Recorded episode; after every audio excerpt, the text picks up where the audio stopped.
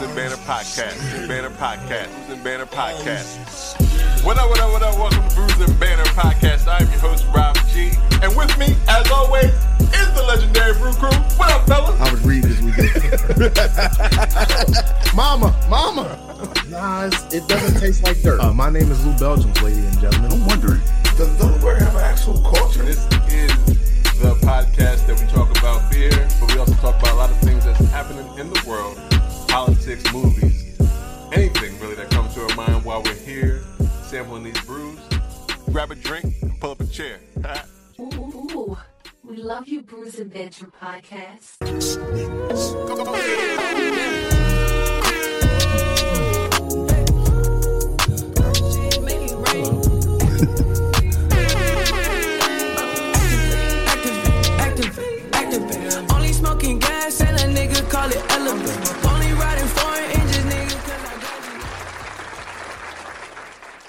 Welcome back, Rae Sremmurd. Because he graduated? Well, Rae Sremmurd's back. That's all that matters. Rae Sremmurd as a group is back? Yeah. That's Rae Sremmurd as a group? Yeah, yeah, there's new songs is it too. Yeah, they're back. They took a little time off. I like Rae Sremmurd. They got back together. That's good. What up? Welcome to Bruising Banter Podcast, where the topic is the rockin' and the brew. We'll have it if you. And I'm your host, Rob G. And with me, as always, the legendary Brew Crew. What's going on, fella? What up? Hey, guys. How y'all doing out there? This is episode 202 of Bruising Banter Podcast. It just feels funny to say 200. It doesn't roll off the tongue. Yeah, 202. I understand that. That makes perfect sense.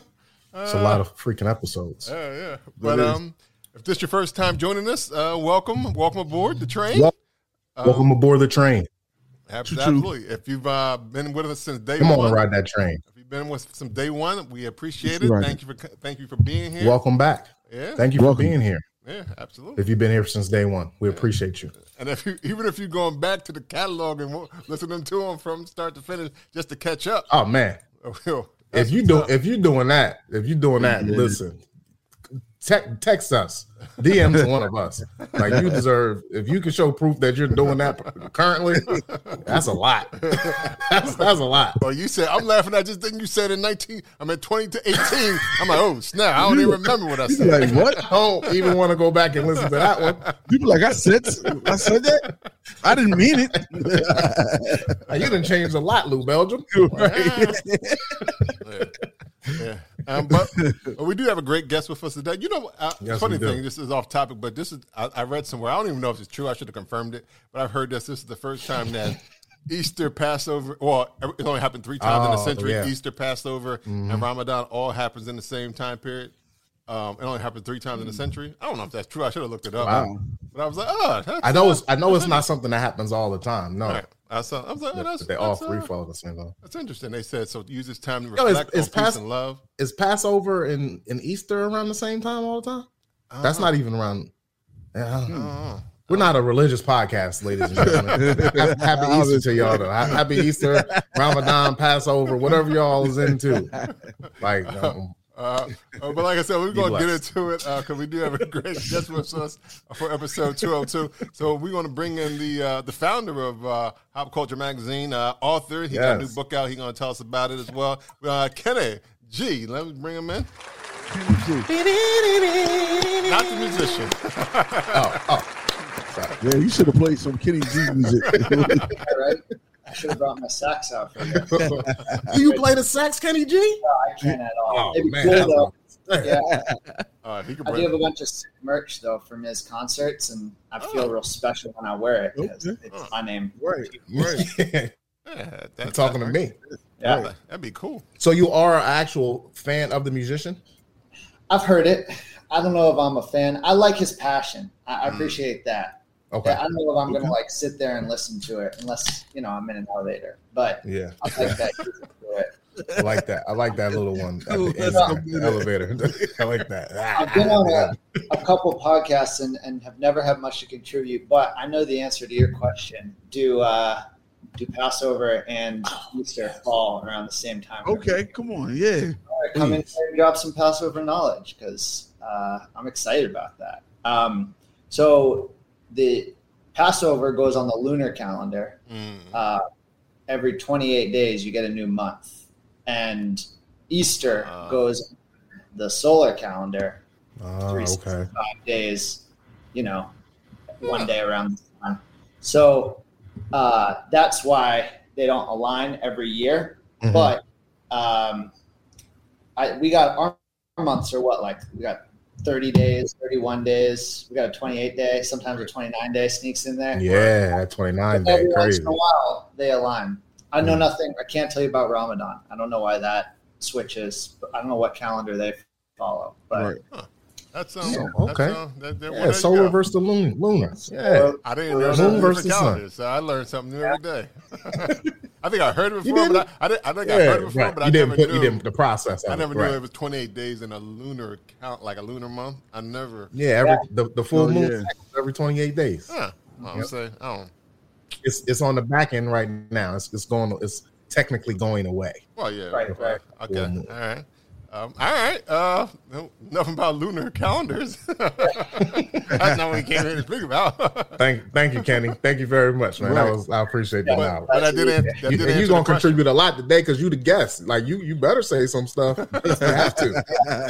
We don't have a podcast. I don't know if I'm topping that. Talk about it. Yeah. Well, before we get into it, we always like to know what everybody is drinking on. So. What are we drinking today? Kenny, are you drinking something? Oh, I'm starting off. I got my regular old glass of H2O because I'm boring. All right. I heard that. That's all right. Gotta hydrate. Nothing's wrong with that. I got my water too. H2O. Got my water right there. Love it. All right. Anybody got some? All right, Lou, what you got? I've just been drinking my water all day. So listen, man, this is crazy. I got this. This is a cider today. It's called by Down East. They're out of New England. It's a limited release. This is called Guava Passion Fruit. It says it's okay not to know how guava and passion fruit taste. We've done the research for you to take a sip and thank us later. Then I'm supposed to flip this can over, and it says we know it's upside down. Why? Because it's the best way is unfiltered cider is to shake it up. So shake this shit up a little bit. So I shook it up before. This is what it looks like in the joint. Does it really say shake this shit up? I was going to ask that. No, man. Absolutely not. It does not say shake this shit up. Well, it says... You were reading it, and you were reading it like... Well, thank you very much. Thank you very much. They should ask me to read their commercials more often. They should not. Shake this shit up. You sound like a liar. Shake this shit up.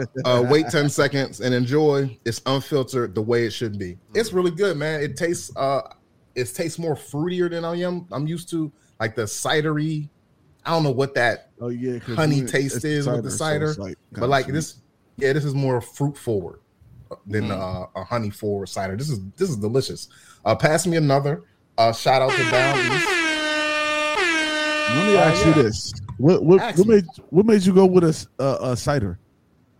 Today, this was in my fridge, and I had gotten beer delivery, and this was in one of my beer delivery bags. All right, so. Okay, I chose this one today because the other one did somebody that they knew you like ciders. The person that delivered the beer, they thought They know I like sweet shit. So they was like, give them a cider. Okay, right, yeah. But cheers to the person and cheers to the cider. Appreciate you guys. All right, nice. All right, yo. Well, I ain't drinking no cider. But what I got is the African Queen in her 7 C's IPA. There's the African Queen. Cheers. And it says 7 C's IPA on there. This is by Liquid Intrusion Brewing Company out of Bmore. All right. And so it says it's an ale brewed with African Queen, hops that is, and Falconer's Flight 7 C's hops. I hope it's just hops, bro. I didn't want to. I think it was there was an African Queen in what there. It's happening. It's just hops. It's brewing. It's happening. Hops. That's the name of the hops. And this is 6%. Okay. It's a 6%. Oh, I'm sorry, guys. I'm sorry, yo. I don't mean to cut you off. This was 5. The cider is 5%. Oh, this was 0. No, thank you. This is contributing, Kenny. There you go, contributing. Right. And this is what it looks like in the glass, nice and gold. Mm-hmm. All right. Looks like what's that wheat? Is that wheat or corn, guys? That's wheat, right? What the color? The color. That's wheat, right? Wheat gold. Yeah, corn gold. I'm more trying to show off my glass than the beer. Hey, I like that. I like the glass too. Of course, I'm partial to the glass. I'm biased to the hat too. God damn it! But to the website. It's a solid IPA. All right. It's good. All right. All right. Yeah, it is. I'm good. I would pass me another of these. Yeah. All right. I would. What? Rob G. Yes, sir. Are you drinking this week? Yeah. I. What are you drinking on this week then? I'm actually drinking from Crooked Crab Brewing Company out of Odington, Maryland. I have a Bangers and Mash, and it's actually in ESB actually. How about that? All right. It is 5%. It's a 5% ABV. There it is. Okay. Shout out to Brian for hooking us up with this. I think I have yours, Lou. I think I gave you yours. Okay. Yeah, that's what's up. There it is. Bangers. Yo, and your biased and unbiased opinion, who makes a better ESB? We do. Of course. If you don't know, pick it up, man. This ESB right here drops Tuesday at Audemars and Bruce and Banter. It actually dropped 2 Saturdays ago, so go get it. So those bottles are available. And me and Rob drank one today. Yeah, we did. It was good. Sure it is? I drunk one yesterday. There it is. Very good. This obviously one is not. It's not smoked like ours is smoked as well. But this is just a straight ESB. So I mean, so it is good. So I will say, I'm gonna ask you. I want to ask you a question because we did. Go ahead, pass me another. I didn't mean to interrupt. You don't never want to interrupt the horns. But I want to ask you a question because ours was smoked. When we had it, we tasted it side by side with the unsmoked version, and it felt the smoked version felt like a fuller bodied beer to me. Mm-hmm. Do you feel that way? Tasting that ESB is less bodied because of the non-smoke? No, I think it's just I think the smoked adds more complexity, I guess. So maybe that's what you when you say fuller body, it is more complexity, obviously, because we had toasted malts, but we also had we had smoked malt, but we also had the toasted spirals as well, spirals. So it gave it a lot more complexity in terms of what it is, but they're both good. Shout out to Audemars. Shout out to Crooked Crab. Yeah. Shout out to Crooked Crab. Right. All that good stuff. All right, but we got. I know what you just said. If y'all could read in between the lines, what? Ours is better. Smoky ESB. Goddamn. Yeah. Well, all right. I'm always gonna be partial to ours, obviously. Right. As you should. Until somebody come up and make it better. Right. And look, they can't. Right. They can't. Unless they made it with us. That's yeah. But we do have Kenny on here, and he has a bio. He has a bio that's a mouthful. So we want him to give everybody who doesn't know who Kenny is, because I know a lot of people who are watching this or listen to it. I'm like, yo, you already know who Kenny is. So, but for those who do not know you, Kenny, once again, we want to welcome to the program. So, can you introduce who you are and which ones? I'm going to give you another hand shot to welcome you to the program. Welcome. Hand shot. I know I said hand shot. He was hoping I'd just take it away. Please don't get this man a hand shot.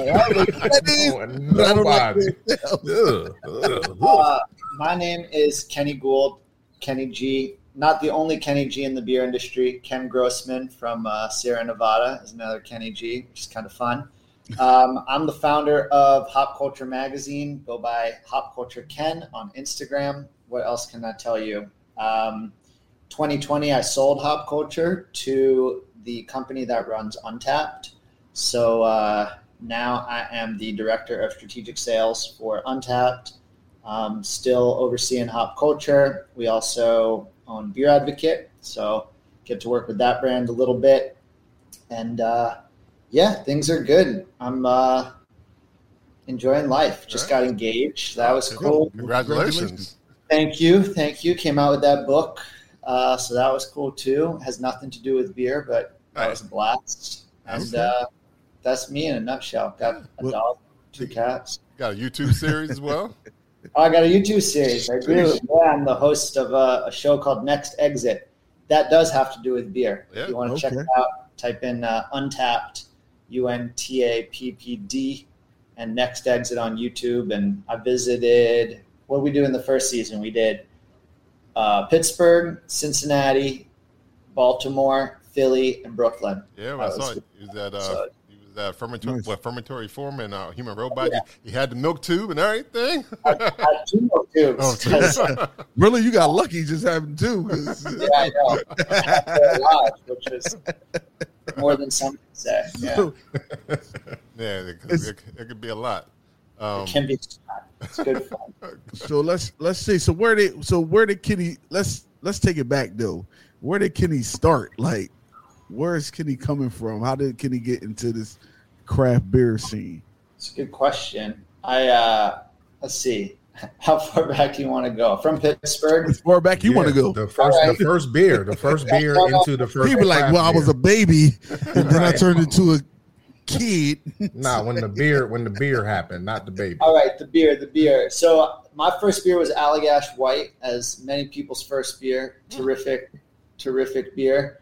And I was a freshman in college, and there was this senior that, I wanted to do what he was doing because I was a freshman. He was a senior, super nice guy. He's a doctor now, which is cool. Good for him.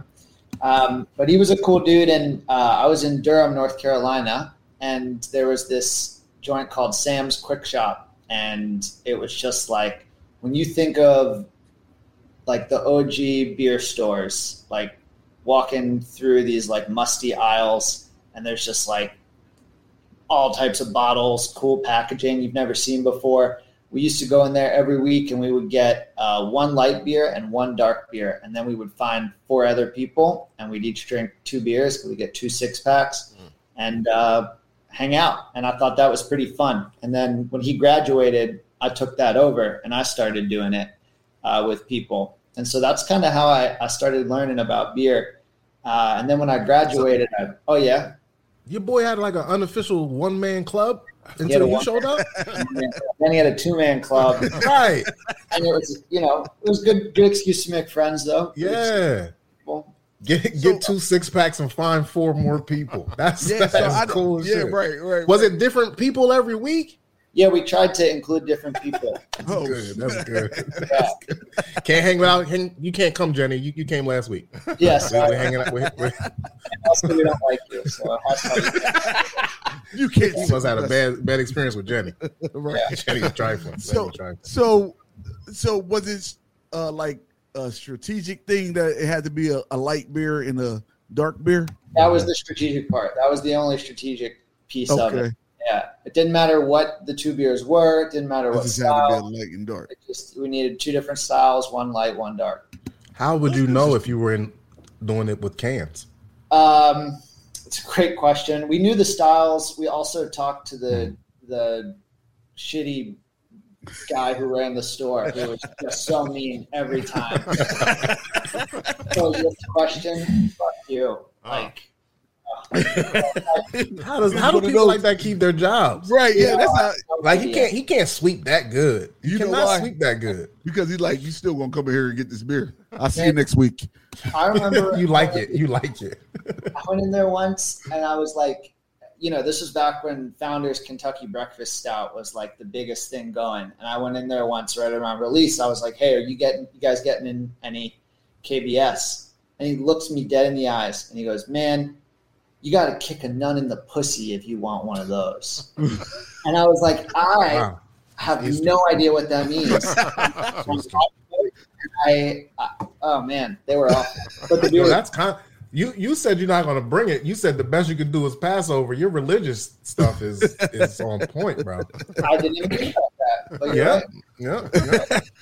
Kicking nun in the pussy. So that means it's hard, right? That means it's hard. I'm gonna assume that he means that's hard. It's hard to find. Like you got to do. Something you don't want to do. Like it's. I would never want to do that to a nun. That sweet nun. Well, maybe that means the price is high. That's what it meant. The price, the exclusivity You gotta. You wouldn't get in that. You definitely ain't getting that. Yo, next time one of the kids. Next time my daughter be like, "Oh, I want this new pair of Jordans." I'm like, "Baby, you gotta kick a nun in the pussy." Yeah, if I can throw the money to get these Jordans. These Jordans are too high. Yeah. Are you willing to spend a lifetime in damnation? Because you can't kick no nun in the pussy. It's funny because it sounds like even though dude was kind of an asshole, y'all continued to go with y'all beer. Because he never steered us wrong. You know? Okay. And he was kind of like the fixture, right? He was kind of like, you could always count on getting that experience there. So I love that place. I don't even know if it's still there, but it was cool. And that's where I started like my beer journey. So you said that's within Durham, you said? Yeah, Durham, North Carolina. All right. Actually, I just realized, this is one of my old employees' bars. I'm pointing to my chest like people listening to this can see. But the shirt I'm wearing is from the Daily Beer Bar. So they're in Durham now. They just opened up a couple months ago. So I give him a shout out. Check out the Triangle area. All right. Okay. That's dope. All right. So from the I guess the exclusive beer club. Yeah. So where did that go to? Yeah, so I've started homebrewing too. That kid, when he graduated, gave me his homebrewing equipment, but I was just never very good at it, and I didn't take to it the way a lot of people do. But I was a writer. I'd studied English and was really interested in writing. And so when I graduated, I moved to the Big Apple, New York, and took a job with a magazine there, and they were just getting started. And so I remember the editor said to me, make a list of everything you know a little bit about, and if you finish what we give you, all the articles, you can write about whatever you want and turn it in, and we'll publish it, because at the time I was trying to build up my portfolio. And I made that list, and one of the things I knew a lot about was beer, a little bit about, but enough to like be dangerous and also enough to write to breweries and say, hey, I'm thinking about including this beer in my article. Can you send me a box of it? And that, when I was 22 years old, was like the greatest hack. Yeah. You found the key, man. They sent anything I wanted. They would send me.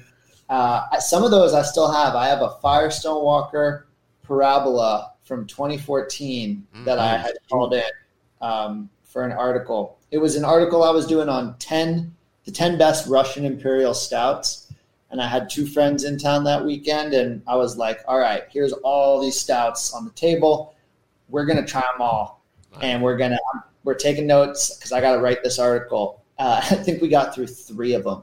It was like these 750 milliliter bottles. We got through three, and we were just hammered. Couldn't finish them, but yeah, because I'm sure they were high ABV as well, probably.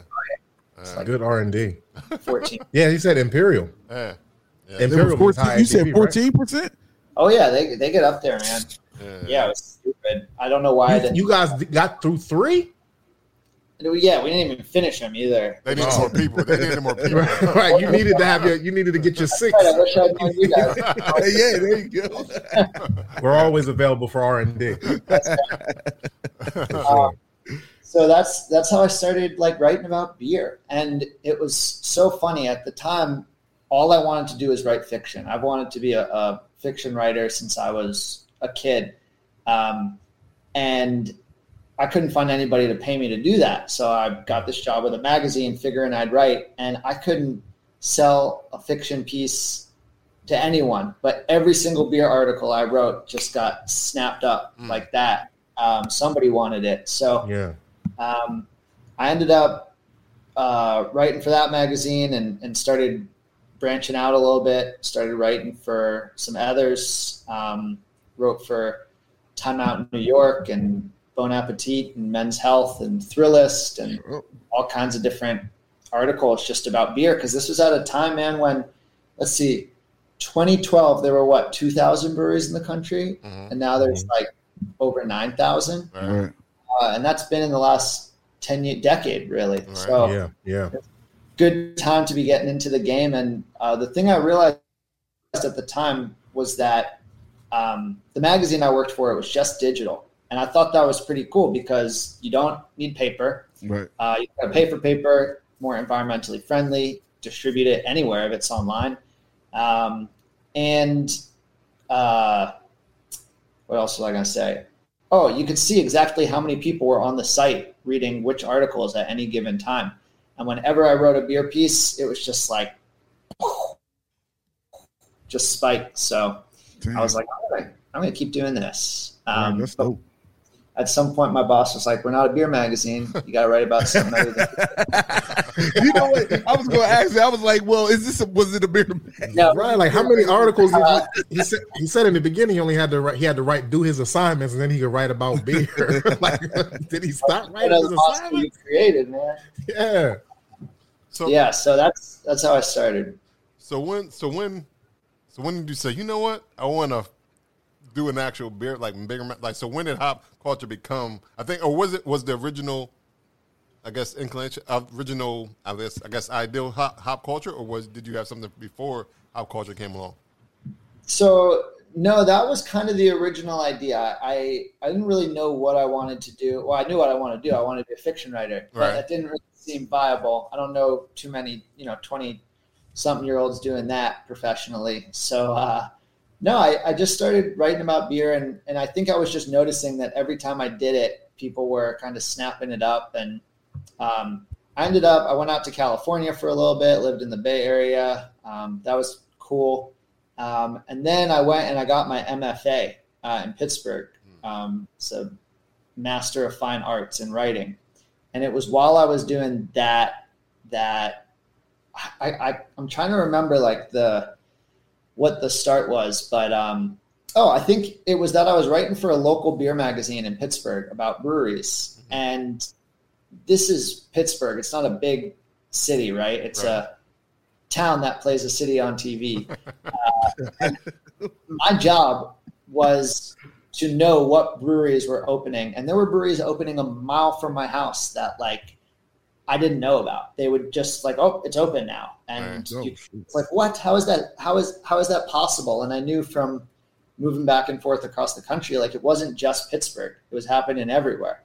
And so that's when I said, somebody should really make a guidebook of all these breweries, because there's so many new breweries opening up. Somebody should compile that.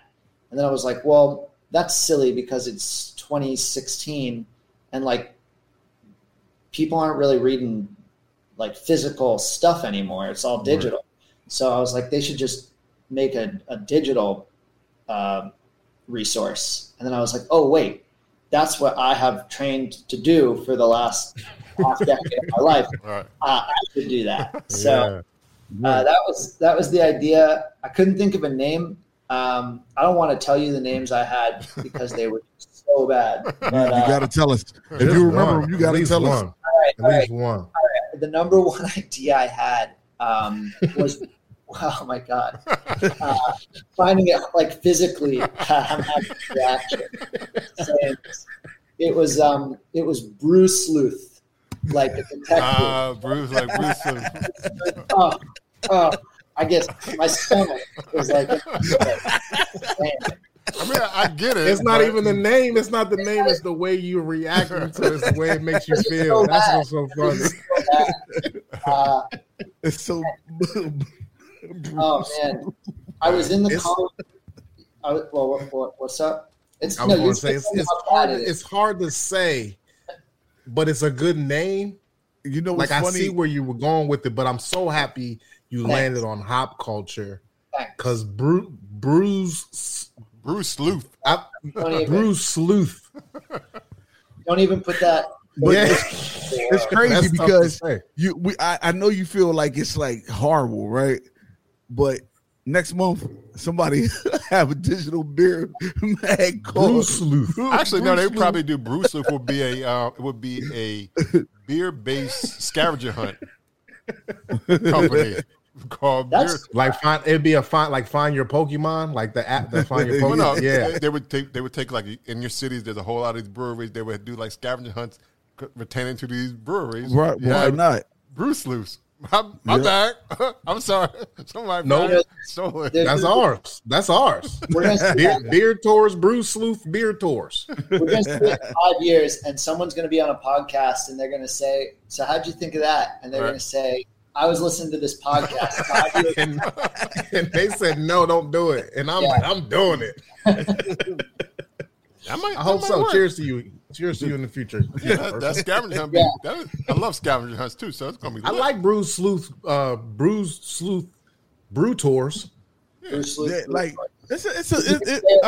it's a weird name, but I mean, can you say it, Yoda? Can you say it 5 times fast? Brew Sleuth. You can't say it 2 times. Nah, like I can't even get out twice. Yeah. Brew Sleuth. You gonna end up saying Blues Clues. That's right. If somebody can do it, they can take the name and start. That's the payment. Yeah. And I'll write about it. How about that? There it is. There you go. On Instagram. I don't know. What's another one you had? Was that it? I don't remember. That was the one. I see. He remembered that one because that was probably his worst. He said it was physically emotional for him right now. I couldn't. That was actually the thing that was holding me back. I couldn't think of a name, and I was in the car with my friends, and I was talking to them about it. And we had a big weekend. We were coming back from West Virginia, where we'd been at some event, and I was with 2 of my friends, and I was telling them I had this idea, but I couldn't think of a name, and they were just like not having it. They were like, "We just want to ride in the car in silence." And so, a good bit of silence, and then my friend Leslie, she just goes, "What about Hop Culture?" And I was like, "That's the best name I've ever heard." So I looked it up, and it was available, and it was one of those moments where I was like, "It sounds like it should be a thing already." And it's not. So, well, there you go. Those usually work. That's usually when you know you got a name. Right. That's I didn't know that. Like, I can't believe it. Yeah, I had a name. Good. So So do you remember the I guess the first article for the magazine?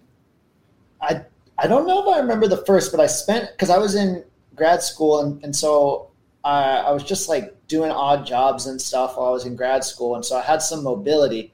I was like tutoring, I was like announcing sports at the local college, and so I was traveling around a bit, doing a lot of freelance writing.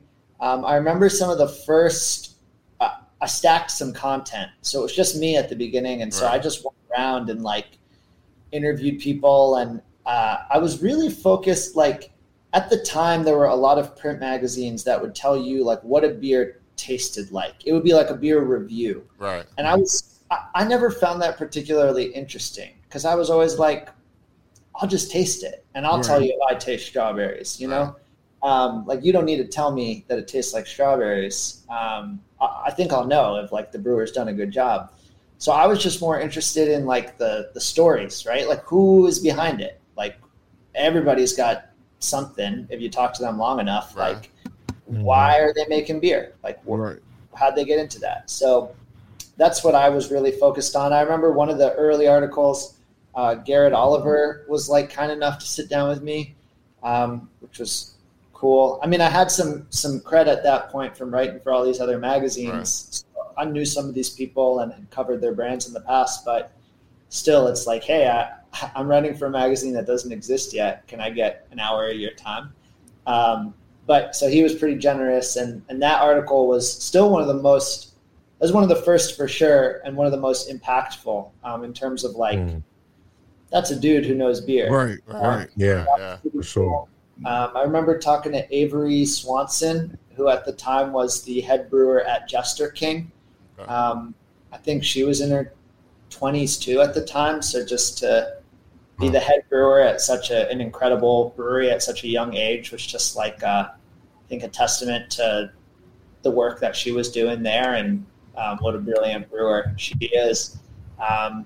So yeah, those were like 2 of the early ones I remember. But yeah, it's cool. It's a lot of those early articles are, I mean, Garrett Oliver at the time was like kind of a big name, but you look at like the beer OGs, and it was a lot of those early people who were just getting started around like, well, not the OGs, but the people who were getting started in like 2016 or so. Right.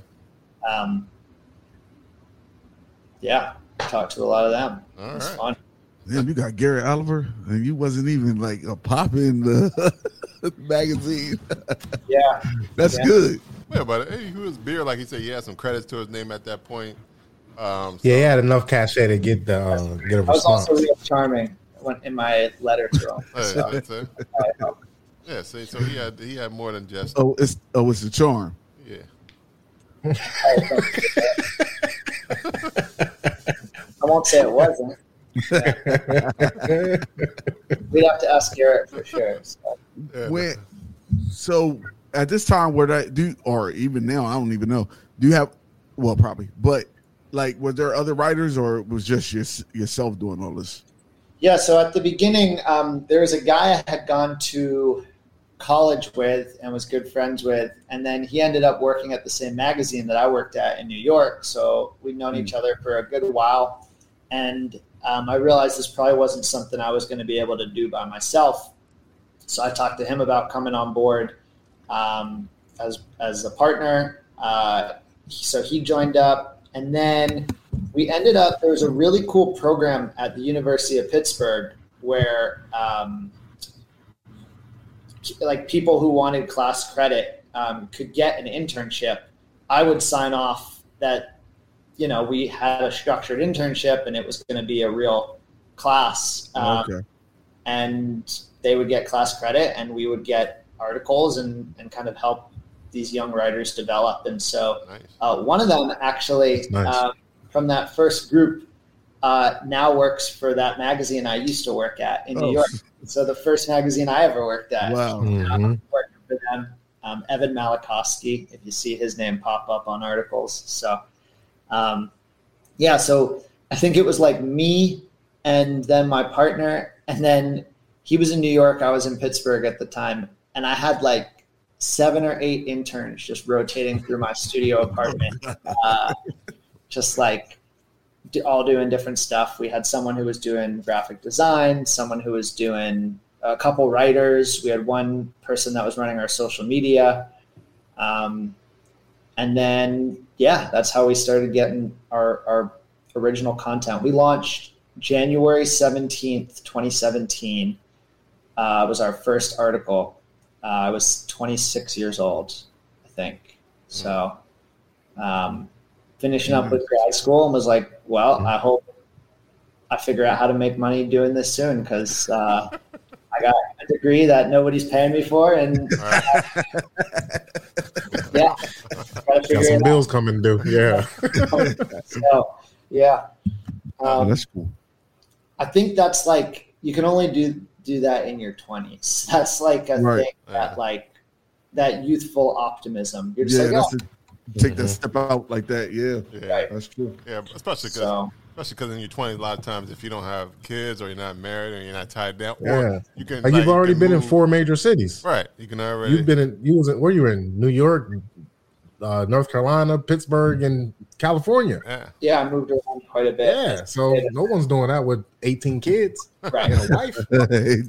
18 kids? Can't do it. It's hard to do, man. It's really hard to do. So it's making 18 kids. That's hard to do, too. But listen, that'd be tough, too.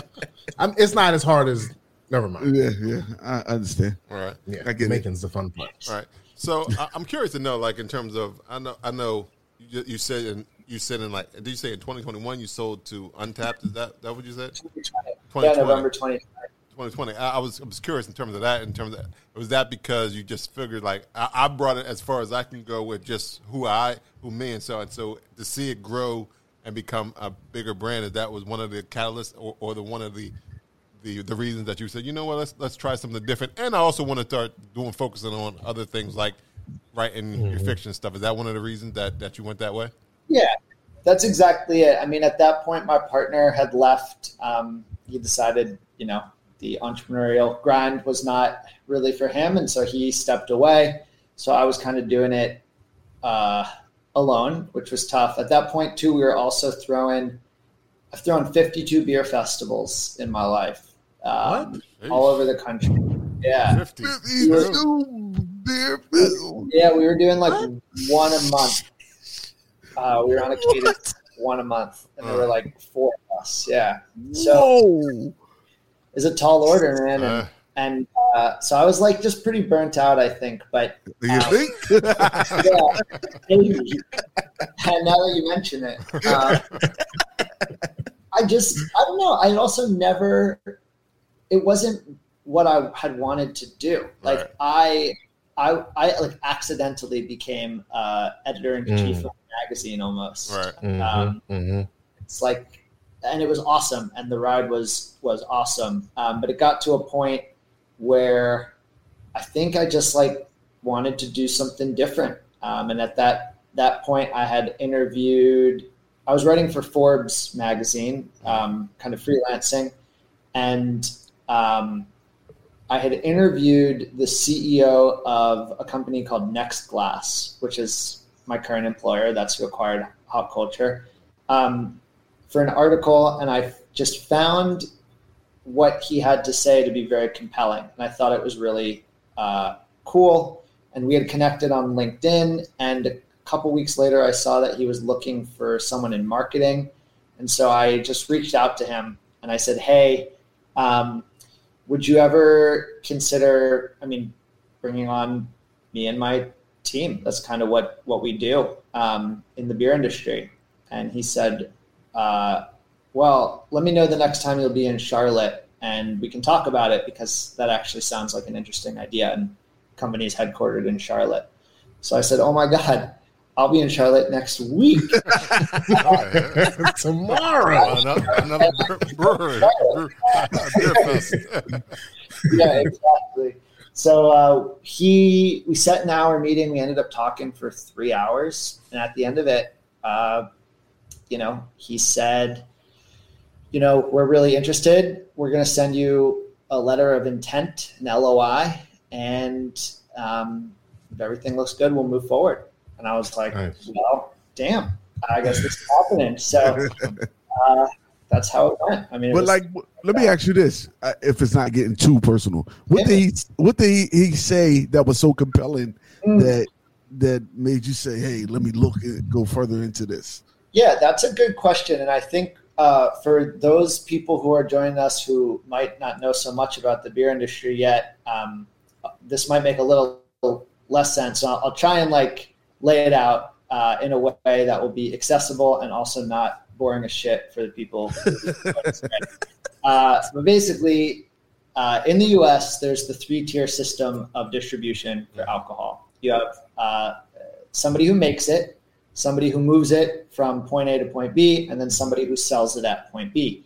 And there are, if you're in the same state, that doesn't apply, right? There are a lot of, it does in some states actually, still, but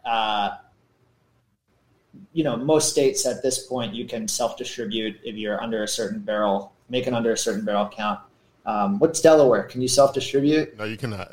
No. You can't? Wow. Okay, so Delaware is one of those states, right, where a brewery makes the beer, a distributor moves it from point A to point B, right, and the retailer or the bar or whoever it is sells it at the end. And legally, you cannot own any two or three of those pieces of the puzzle. You got to own only one piece of the puzzle. Okay. And that law was created because in England, you did not have that law. And so you would get what were called tied houses, right? Where the wealthy breweries would just buy the bars. And then you'd go to a town and the bars would all basically be owned by the breweries, and they would only put their own beers on tap. Right. And so this law, for as silly and anti-free trade as it is, I think is actually one of the things that allowed for the proliferation of all of these small independent craft breweries in the United States, because there was you could play a fairer game at the point of sale, right? Like the breweries weren't allowed to own the bars legally. Right, so they could just buy up the bars. And so if you think about any system, right, like anytime a product moves from one hand to the other, there are inherent inefficiencies. So I make my beer, I get it, I sell it to a distributor, and then I don't know what happens to it. The distributor, right. It's their job to go sell it to, right. Maybe it's going to grocery stores, maybe mm-hmm. it's going to, I don't know. And even if you think of those 3 points, right? Someone makes it, someone moves it, someone sells it. There are points on either side of that where then somebody's making the raw materials, somebody's moving the raw materials. And then on the other side, somebody's drinking the beer, they're buying it from a retailer, they're drinking it, and then talking about it with their friends, right? So there's this whole chain, right, of what it takes to get from a raw ingredient to us talking about beers right now.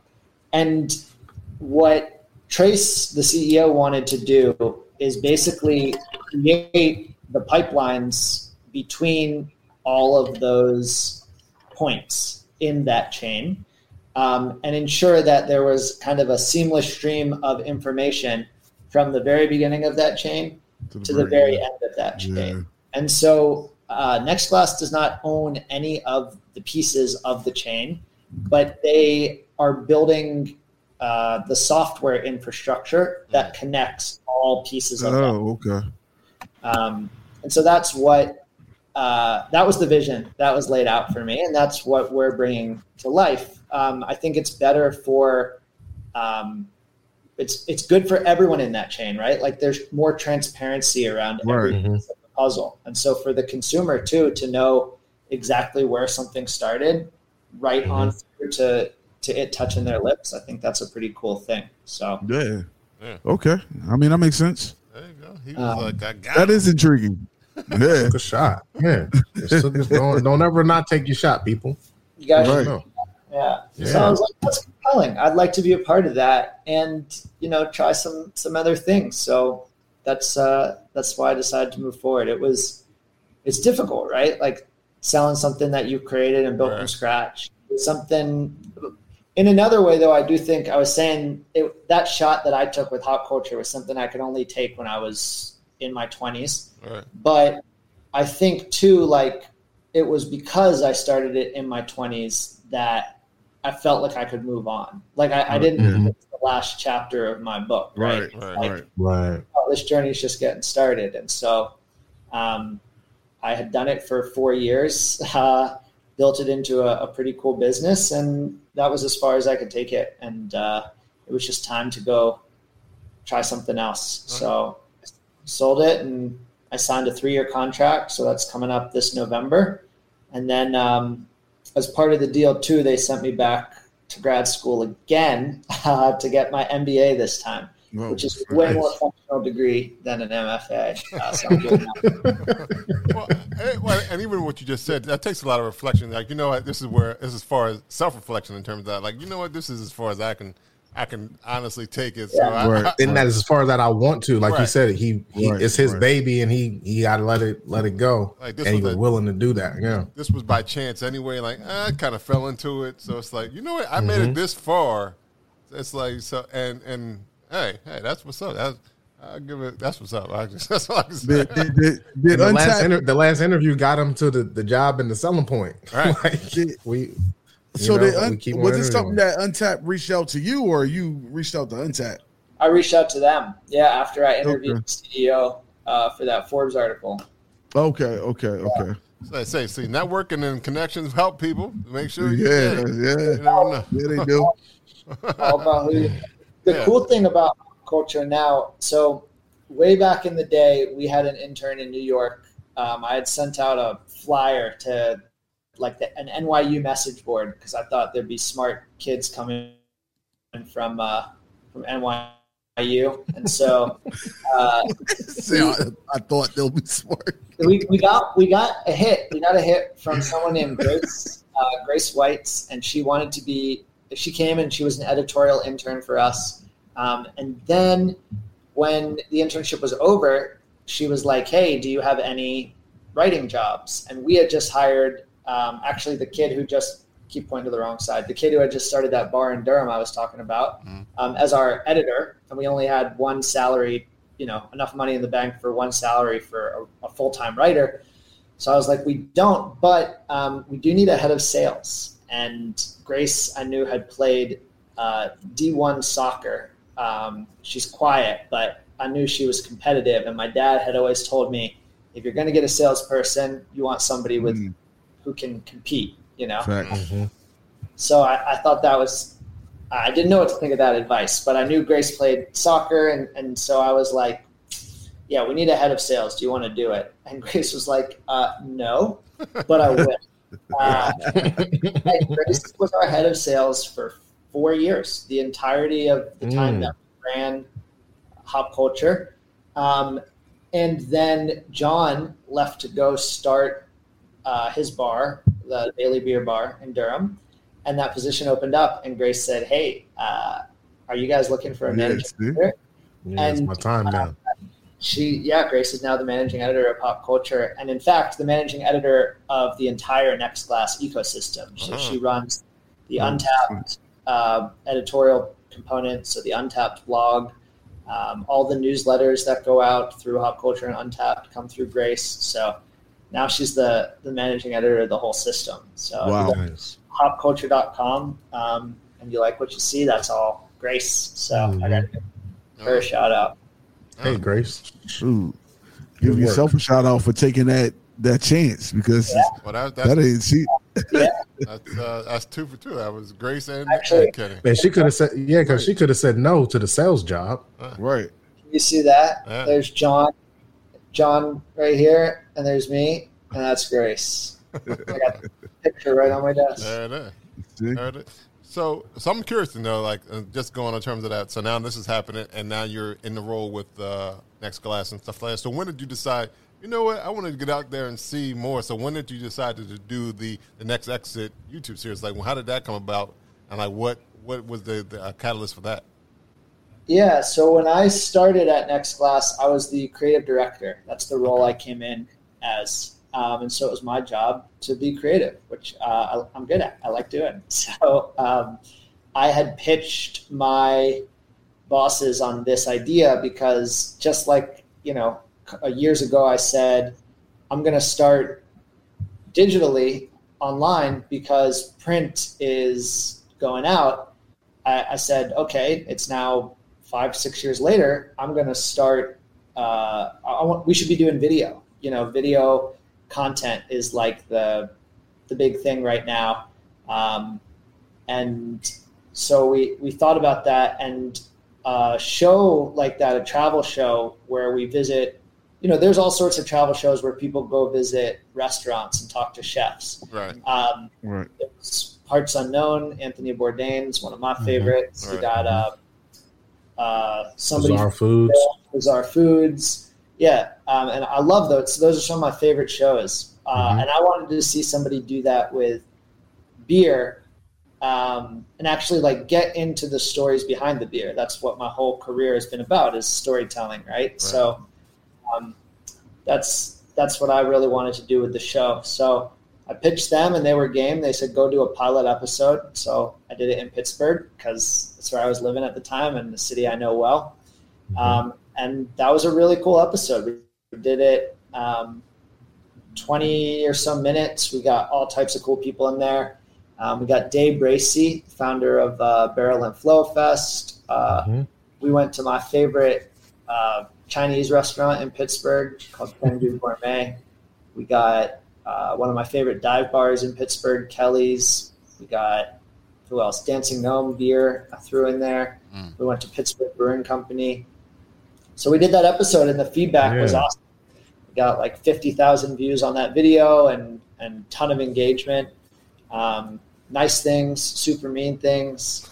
I don't know if I was prepared for the amount of vitriol the internet was going to throw at me when I a show. That's so weird. Yeah.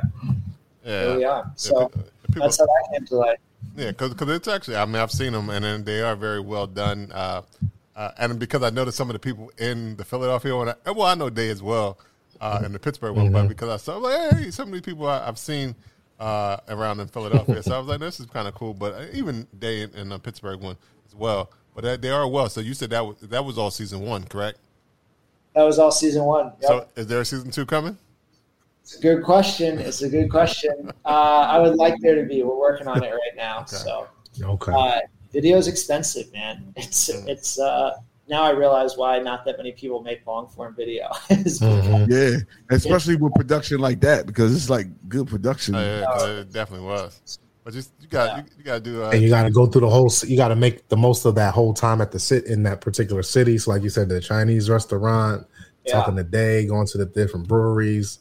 Like that's a couple of days worth of just for 20 minutes of what we got to see.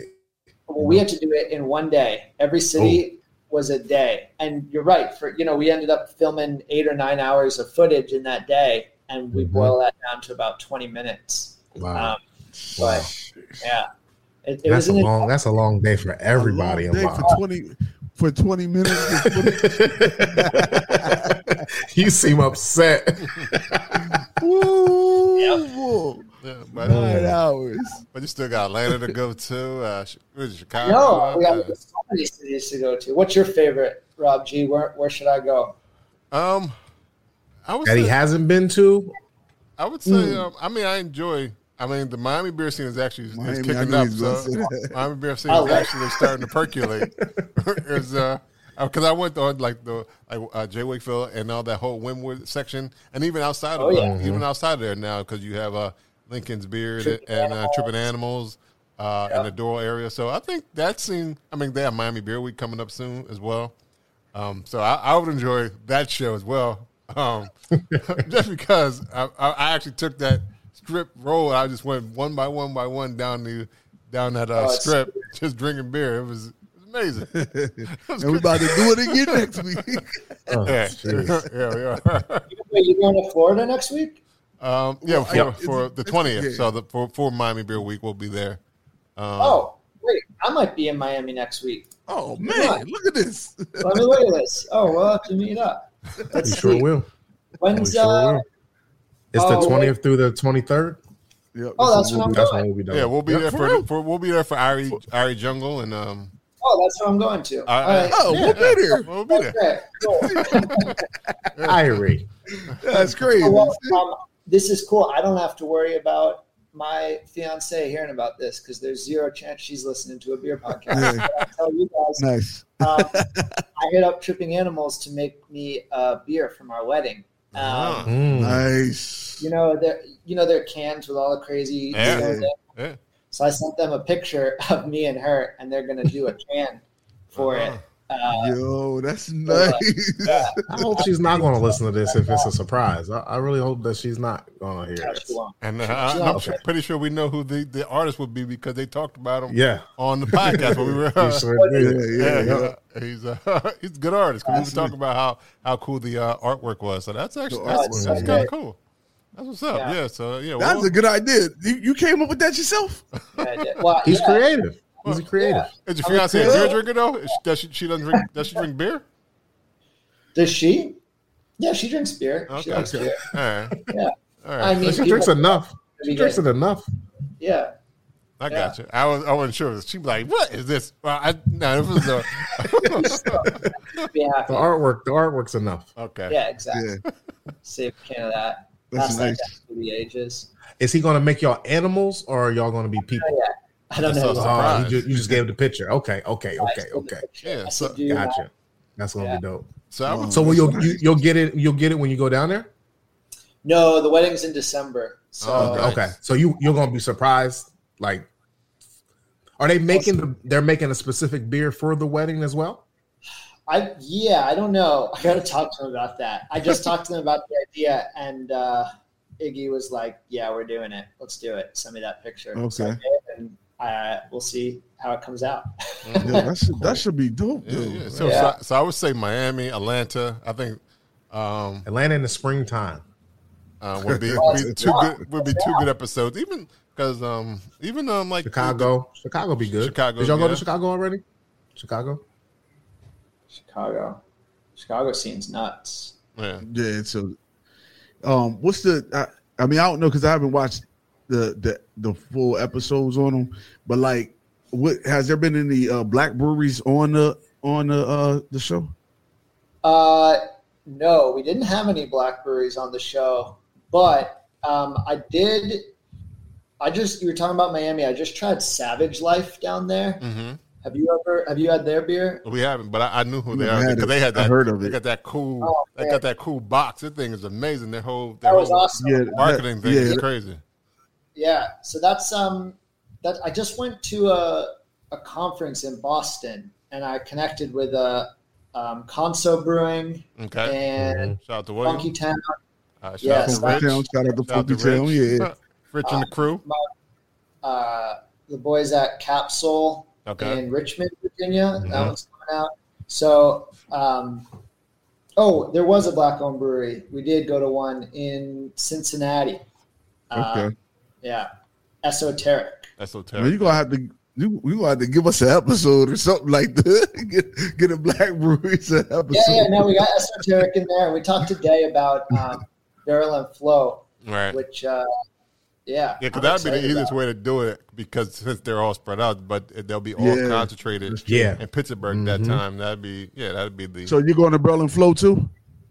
Yeah, this year. Mm-hmm. Oh, man, we're going to be hanging out all year. Yeah, we friends all summer. All summer we hanging out. We friends. I'll show up with 2 six-packs, light beer, dark beer. Yeah. We just need 2 more people. We're good. That's funny. Yeah, well, because so I think those are my 2 that I would like to see. Just all right, Atlanta and Chicago. Hey, maybe I can make a cameo. Like, hey,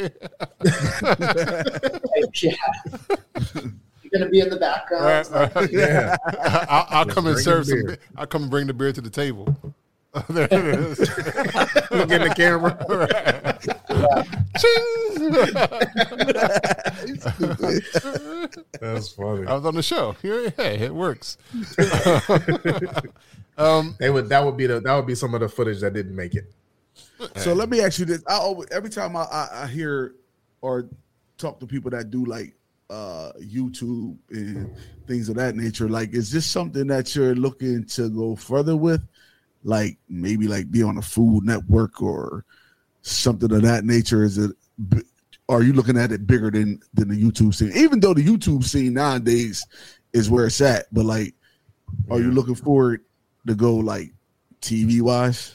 Yeah, it's a good question. I mean, I think it would be a ton of fun. I had a blast doing those episodes. I think if I did it again, I mean, we did 3 in a row. We went from Philly to Brooklyn to Baltimore, and then had like a 2-day break, and then went out to Cincinnati. That was a lot. That was that was pretty exhausting. And you're drinking all day too, right?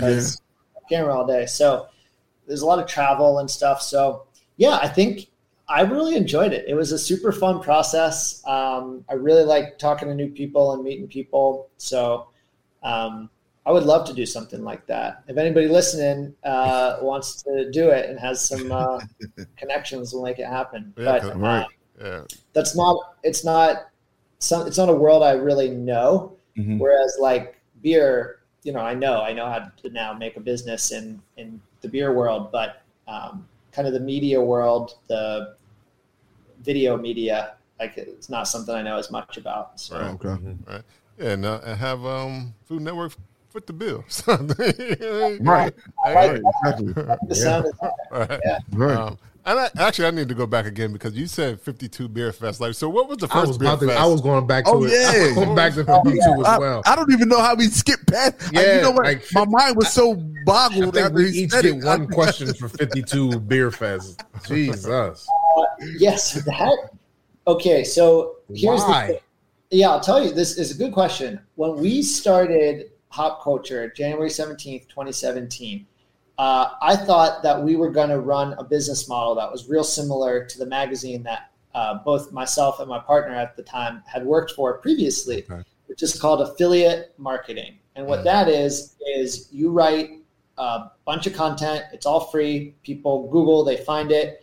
And it's usually a lot of lists or recommendations. People then go and buy the products that you're writing about, and you get a portion of that sale. Right. So if I wrote about, you know, the 10 best wheeled suitcases or something, and you were in the market for a wheeled suitcase, you might type into Google like best wheeled suitcases. Yeah, exactly. You find my article, you click on one of those, you go to the site, you end up buying one. The site that sent you there gets a portion of that sale. And so I did that forgetting that because of alcohol laws at the time, you couldn't really sell beer online. Mm-hmm. And so like it quickly became obvious that that was not going to be a viable business model. Right.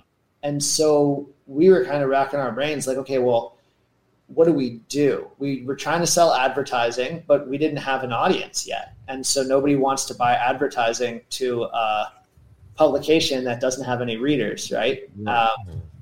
And so kind of on a whim, we decided to throw this beer festival with Dancing Gnome Brewing in their backyard. It was going to be 12 breweries that you couldn't really get in Pittsburgh at that time. And I think, so I just called up my 11 favorite breweries and I was like, hey, you want to come to this festival? And everyone said yes. And I don't know why. Okay? I was 11 for 11. Every single person said yes. They came in and tickets went on sale. And I remember this day because my partner was like, hey, dude, like, did you set the ticketing site up correctly? And I was like, yeah. Like, why? And he's like, because tickets went on sale a minute ago and we have no tickets. Wow. And I was like, no, like I definitely said that. I double checked that. He's like, fuck you, man. You just fucked it up. Like, I triple checked it. And then we checked the bank account and we had a lot of money. You sold out. 500 tickets in 10 seconds. Oh, shit. Yeah. Wait. Hold on. Stop right here. All right. I'm stopped. So how did, like, because I'm just thinking about the marketing for it, like the promotion for this. Like, what did y'all do to promote it? Dude, that all these people, like, knew about it and it sold out in that quick The miracle of Pittsburgh, I call it. I have no idea. I don't know to this day, and I've spent 51 more beer festivals trying to figure it out. I don't know. I think it was just like the right place, the right time, and it was in Pittsburgh, which is, you know, a city where I'm from. It was Dancing Gnome's anniversary then. They were just starting to pop off. Okay. And I think like it was just this kind of confluence of good timing. So, what's up? I said good timing. It sounded like. So that was that. We did that festival, and then we said, "Okay, let's do that again." And so we went and we did it in New York. And then we went and did it in Columbus, Ohio, and then we went to Richmond, Virginia, and Tucson, Arizona, then Richmond, Virginia, and we just kept bringing this thing around. And the idea was going to be it was like super curated. I mean, now you can go to a festival every weekend you want, and. Yeah. Between, but at the time there wasn't, you couldn't really get that experience anywhere. So So we all did it other places. Was it still as intimate? Because to me, like 12 breweries is kind of, or 11 breweries is kind of like a still an intimate it was, that first one was super intimate. No, we built them a little bigger, but it always kind of felt underground. So we tried never to go above 1,000 people. Okay. We tried to break it into two sessions. I mean, the goal was really for people to be able to interact with the brewers. And that was one of our goals too, that like, if we were having a brewery there, they couldn't just send a rando. They couldn't just get some volunteer. Like it had to be like a brewer or an owner. Somebody knew what they were pouring. Yeah, exactly. Cause like that was, we were trying to facilitate that connection between the people who loved beer and like, these brewers that they had heard of and probably followed on Instagram, but like had never gotten a chance to try or anything. And that's funny because that's to me, that's important because sometimes, you know, you're at a beer fest and you'll go up to somebody's booth and you'll ask them about the beer and they can't really, I don't know. I don't work here. I just pour this beer. You're out a lot. You're out a lot. Yeah. It's also kind of cool too. Like, what he's doing now as far as streamlining the brewer from the distributor to the customer, he was doing that with the beer fest, making sure that the brewer or the owner was pouring the beer for the customer. So that direct contact, we don't got the distributors, not no middleman anymore. You can actually feel and touch and talk to the guy or woman who made your beer. It's kind of like in the same vein of what your company is doing now. So this was, I'm holding a poster I just pulled off my wall from the second ever Juicy Brews Festival in New York City. And we had, you might recognize some of these names. This was December 2017. We had Aslan, Austin Street, Bearded Iris, Burley Oak, Civil Society, Crime and Punishment, Dancing Gnome, Equilibrium, Foam, Foundation, Hudson Valley, LIC Beer Project, Magnify, Melvin, Sand City, The Answer, and Triple Crossing. And so now a lot of these are like breweries people who are into beer know, but at the time, a lot of them were just getting started. We were just getting started, and so we all kind of came up at the same time. Right. Yeah, and even the better thing, that was 2007. You said 2017? Yeah. The fact that I think if not all, the majority of them are actually still open and still functioning after COVID. Yeah. So that's actually pretty great as well. Right. Yeah, a lot of them have multiple tap rooms now. Yeah. And, well, I got to say, man, I was driving over the Williamsburg Bridge in a rented like U-Haul, and everyone was honking at me. And I thought it was because I was going too slow because I had to drive all this equipment into New York. And it was one of those big U-Haul trucks with the roll-up back, you know. Oh yeah. And then when I parked, I realized it was because the back of the truck was wide open, and there were kegs sitting on the edge. I was going over the Williams. Like, I'm going as fast as I can go. It would have killed someone. Oh my goodness! Oh my God! Good thing you wasn't going too fast though, so you felt like you were going slow. Good thing. Yeah. So that was why I threw 52 beer festivals, is because at the time it was the way. Well, it started out as a way to support the business, right? So we could keep the magazine running, and then at some point it kind of developed a life of its own, and then at some point too, the magazine. Digital, we call it a magazine, but we never published in print. Right. It's all free online. That developed. Then we got the audience at some point that we could start selling advertising to, and we started doing merch. And then the fourth piece of the puzzle was we had thrown a festival in Pittsburgh, and I got a phone call, or it was an email actually, a week later from this dude. And he said he worked for the Pro Football Hall of Fame in Canton, Ohio, and he had been at our festival and had just had an absolute blast and asked us if we would consult for the Pro Football Hall of Fame on a beer festival. Nice. And so that's how I ended up throwing the Pro Football Hall of Fame's Craft Beer Festival in Ohio. That was a big one. That was like 3,000 people. Oh, yeah. We had one brewery from every NFL market. Oh, nice. Tripping Animals was our Miami brewery, cheating a little. Close enough. Yeah. That was was it straight just 32 breweries, or were there more than the 32? There were more than the 32. I think there were 50. We got 18 from Ohio, just like to support the local brewing. And then we had... the others from one from each NFL market. That's nice. Cool. That's nice. Now, do you guys still do beer festivals or no? No, COVID really put a stop to that. Okay. So yeah, we did. I've done 3 digital festivals where like we send you a box of 12 beers to your house, and then we do a whole day of like stuff like this where. We do tastings, and sometimes we'll have brewers talk or give us a tour of the brewery. We did that during COVID. It's a blast. It was super fun putting together, but it's just not the same. Right. Yeah. So we're taking a little break and hopefully getting back to in-person stuff maybe next year. We'll see. Yeah. Right. But you've also sponsored Beer Fest as well, correct? As Hop Culture? Yeah. Or it hasn't just been just Hop Culture is... Is it always called Juicy Brews, or is it always called Yeah. So we've done a couple different iterations. The majority are called Juicy Brews. We did a Halloween themed one in Boston called Spooky Brews. And then Grace, actually, who I mentioned earlier, the managing editor, partnership or head of sales turned managing editor.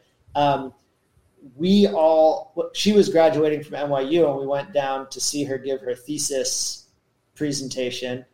And it was about a whole week of events in New York City, all focused on women in the beer industry. Mm. And she finished that presentation, and I was like, that was awesome. Like, do you want to do that? And she's like, yeah, that's why I wrote an entire grad school. And so we did that. That was in 2018. We had our first Beers Without Beards festival. And it Beers Without Beards. Oh, that's what I'm thinking about. So that is actually still part of, that's not a sponsorship. You're actually still part of. Yeah, that's us. Okay, gotcha. All right. That's that yellow poster behind me. Yeah, so that was that festival, and it was the same concept, right? We wanted to connect drinkers with the people that made the beer, except with this one, we were specifically focused on female-owned or female brewers. And so we've done that 6 years now, I think. Mm-hmm. And then last year, Grace is queer, and she said to me, as a queer woman in the beer industry, I think it's been really cool to create a space where women feel like they belong in the beer industry. I think we've done really good work there, and we're seeing more people interested, and that push toward inclusivity in craft beer, I think, is a strong one and a really good one. Mm-hmm. And she said, I would love to do this for kind of this other, we've seen the effect that this event has had. I want to do this now for queer brewers and queer-owned breweries. And so last year we did queer beer in D.C. Okay. And that was awesome. That was a party. All right. It was cool. Right. So it is. It's still under the whole umbrella of Hop Culture. All right. So, because I thought I saw Hop Culture and these beer fest, but now it makes sense that they're still all started the same house. They're all in the same house. It's not outside. It's still all family. Yeah. Gotcha. All right. It's a lot like what Day is doing, I think, which is so cool, right? It's like part networking event, part party, part just allowing people to connect. Right. I think that's a beautiful thing. So yeah, definitely. All right.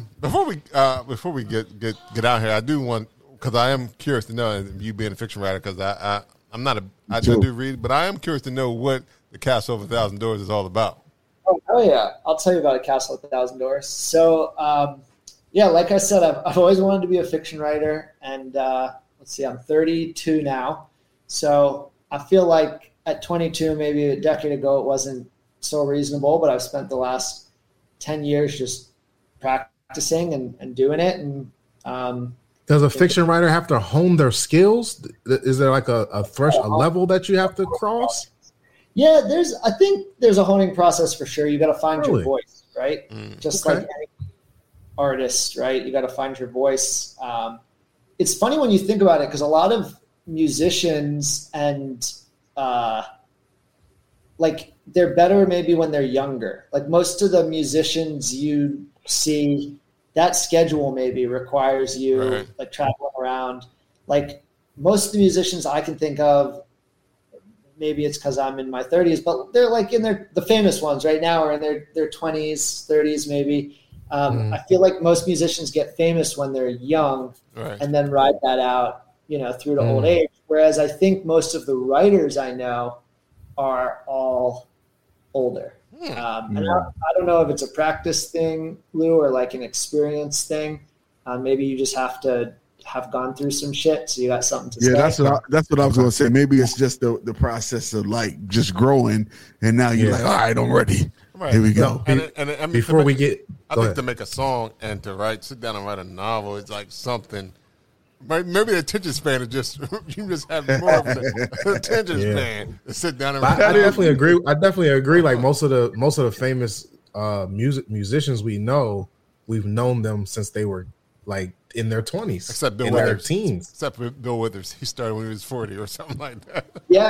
But like he is so rare. Like, yeah, but that's rare. Yeah, that's what I said. How many? Like I never even thought about that. Like how many movie stars or musicians got their start in their mid to late 30s or older? Right. It usually doesn't happen. But the writers.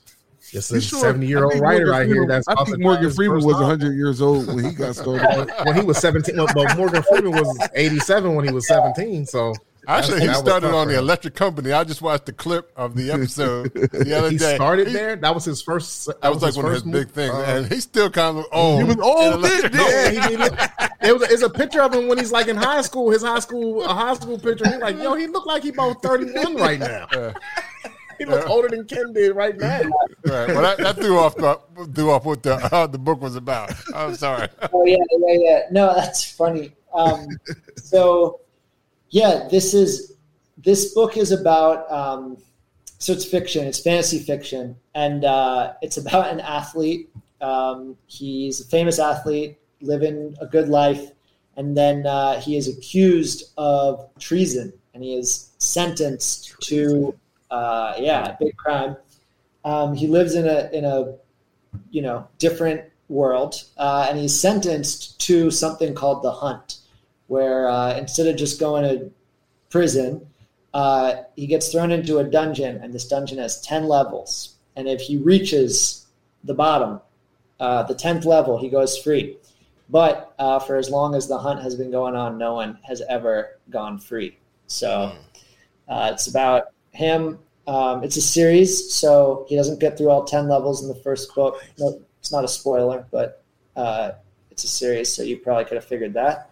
The first one just came out on Tuesday, and it's been crazy. I've moved almost 3,000 copies so far. Yeah, which is awesome. Right? Yeah. Because it has like the maze, the Hunger Games. Multi-universe sounds like multi-universe thing in there. Multi-universe, Running Man is going on. Tron is available in there. Yeah. So like you said, it took you 10 years outside of college to get to this point where you can publish your first novel, but it's a series. So how long has this vision been in your head? How long have? Because you said you wanted to do this since you were a child. Has this book been in your head that long, or is this something that's come about kind of recently?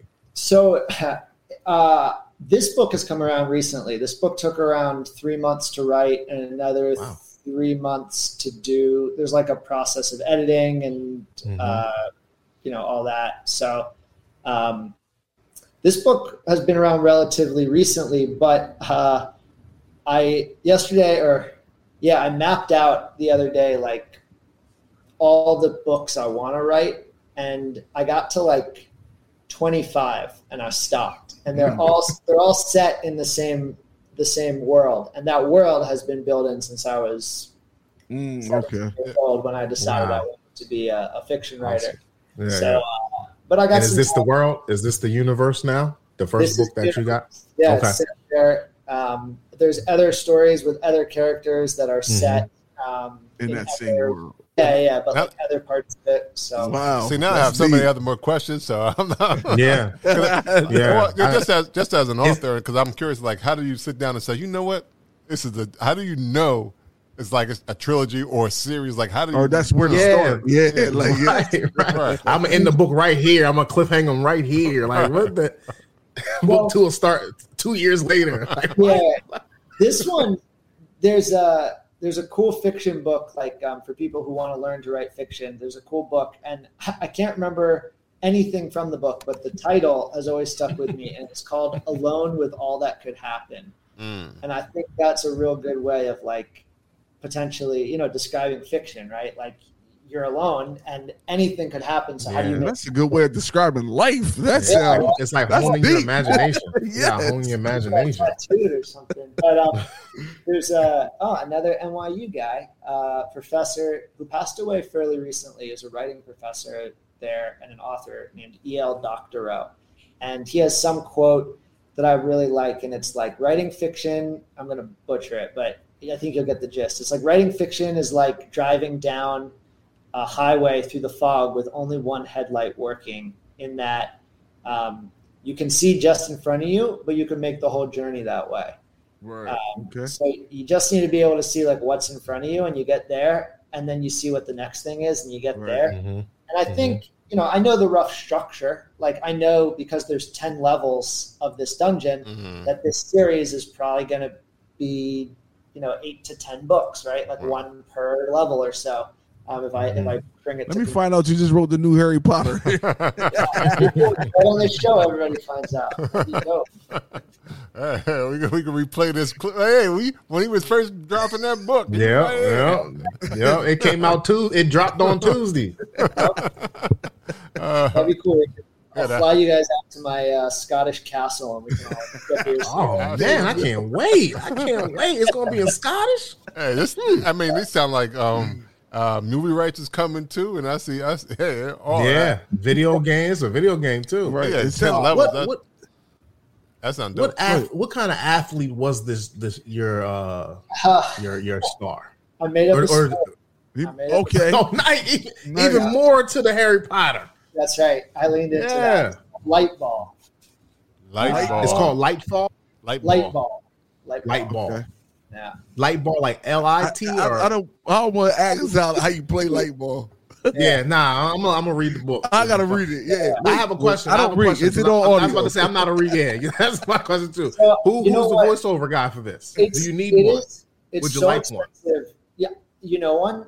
Who you got? Rob. You do audio? Like yeah, of course we do. Everybody always say Rob should do audio, but people say I should do voiceovers. I want to, but I don't have a voice for it.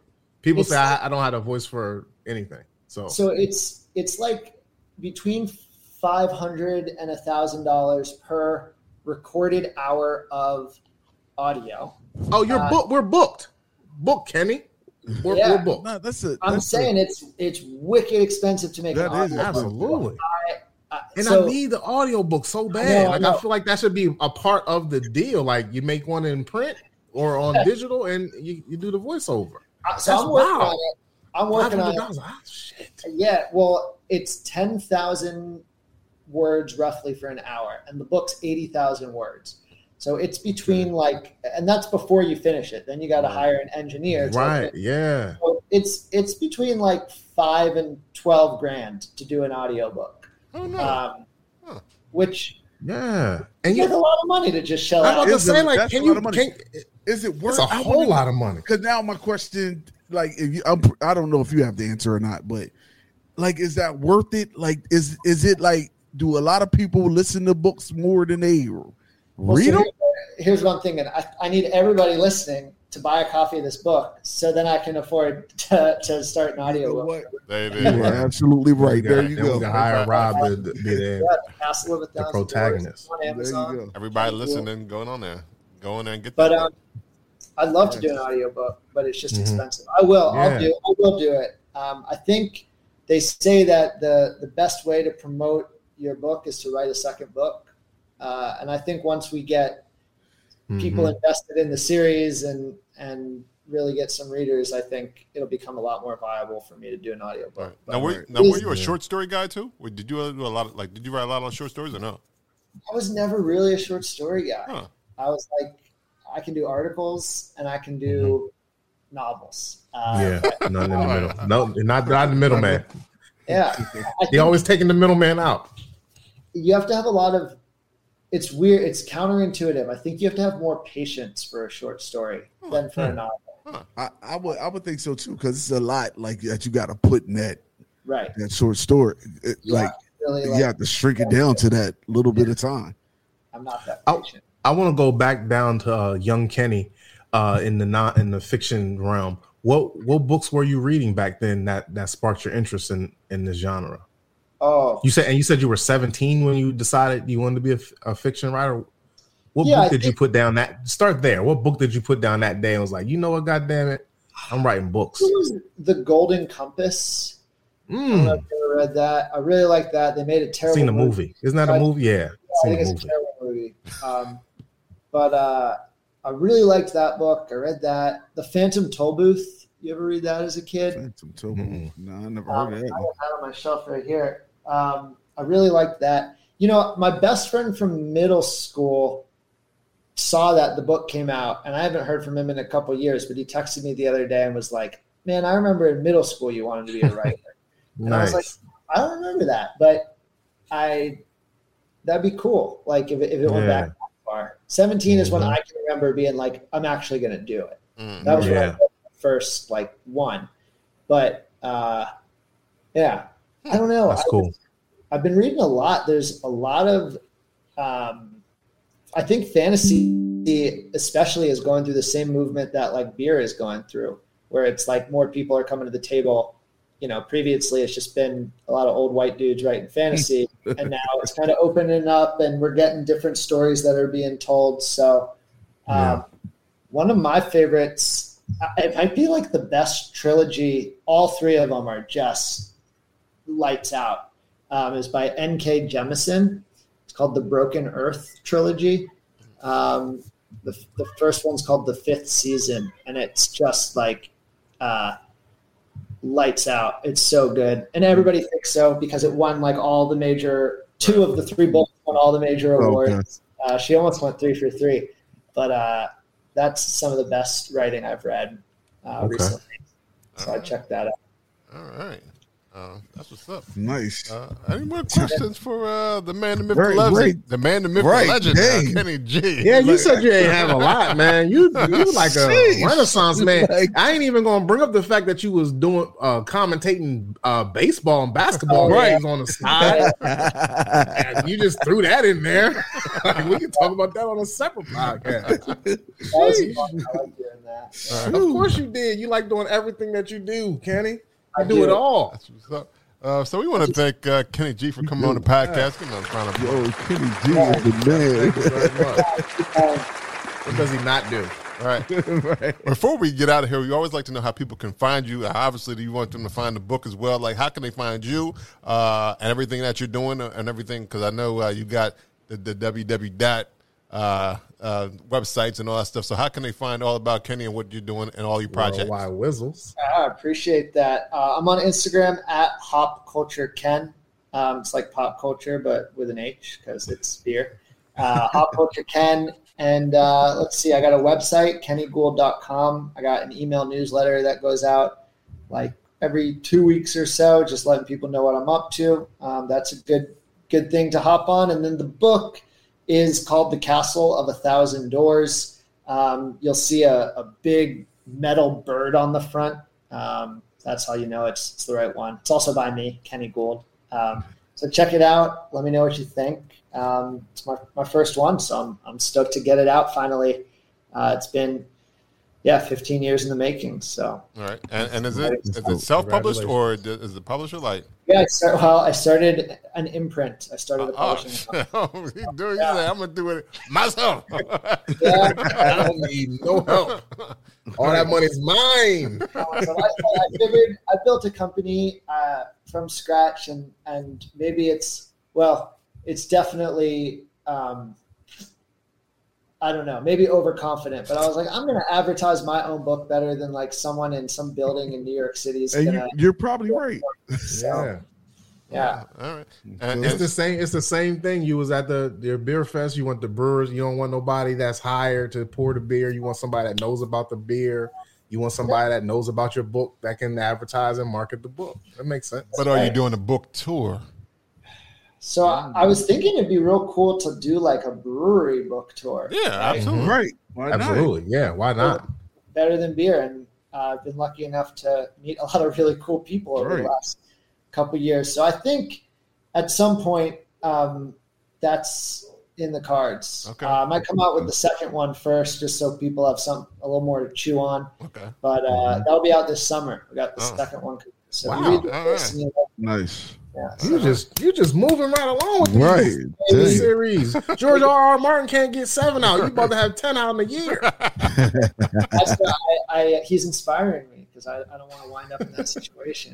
Absolutely not. You want not let somebody buy. Don't let nobody buy the rights. You don't want to be, like that. Like that was not the end. That is not how it was supposed to end. That was so trash. Why would you do this? Trash, just trash.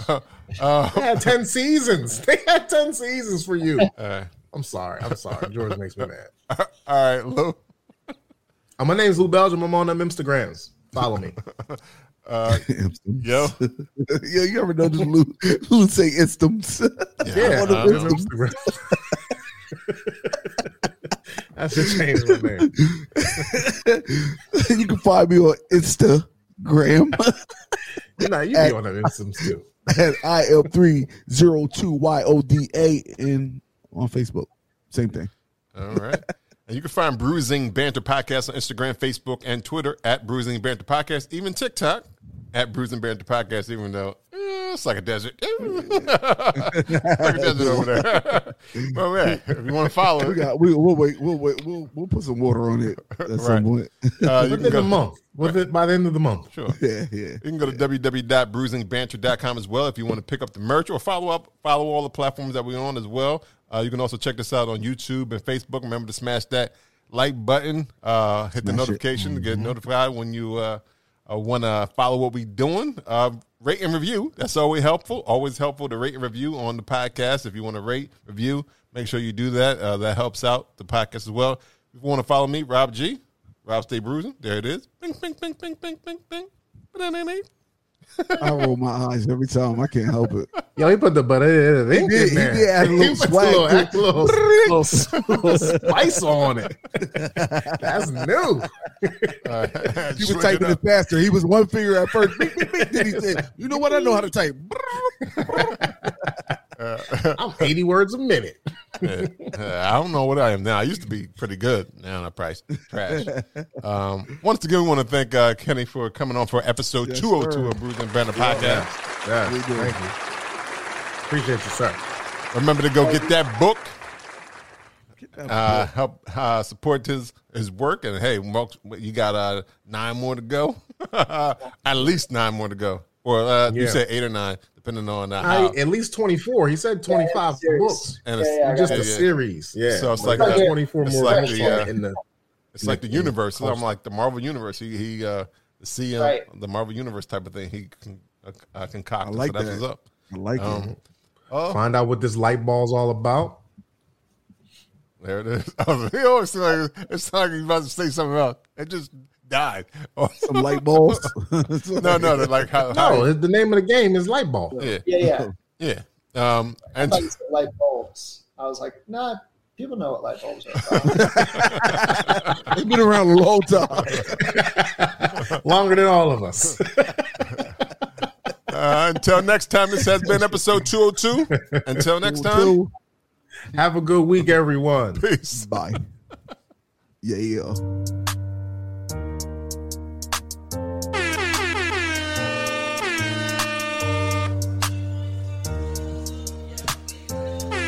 Still going race woman all day long, baby. It's been since Black Beatles thing. Yeah, you're right.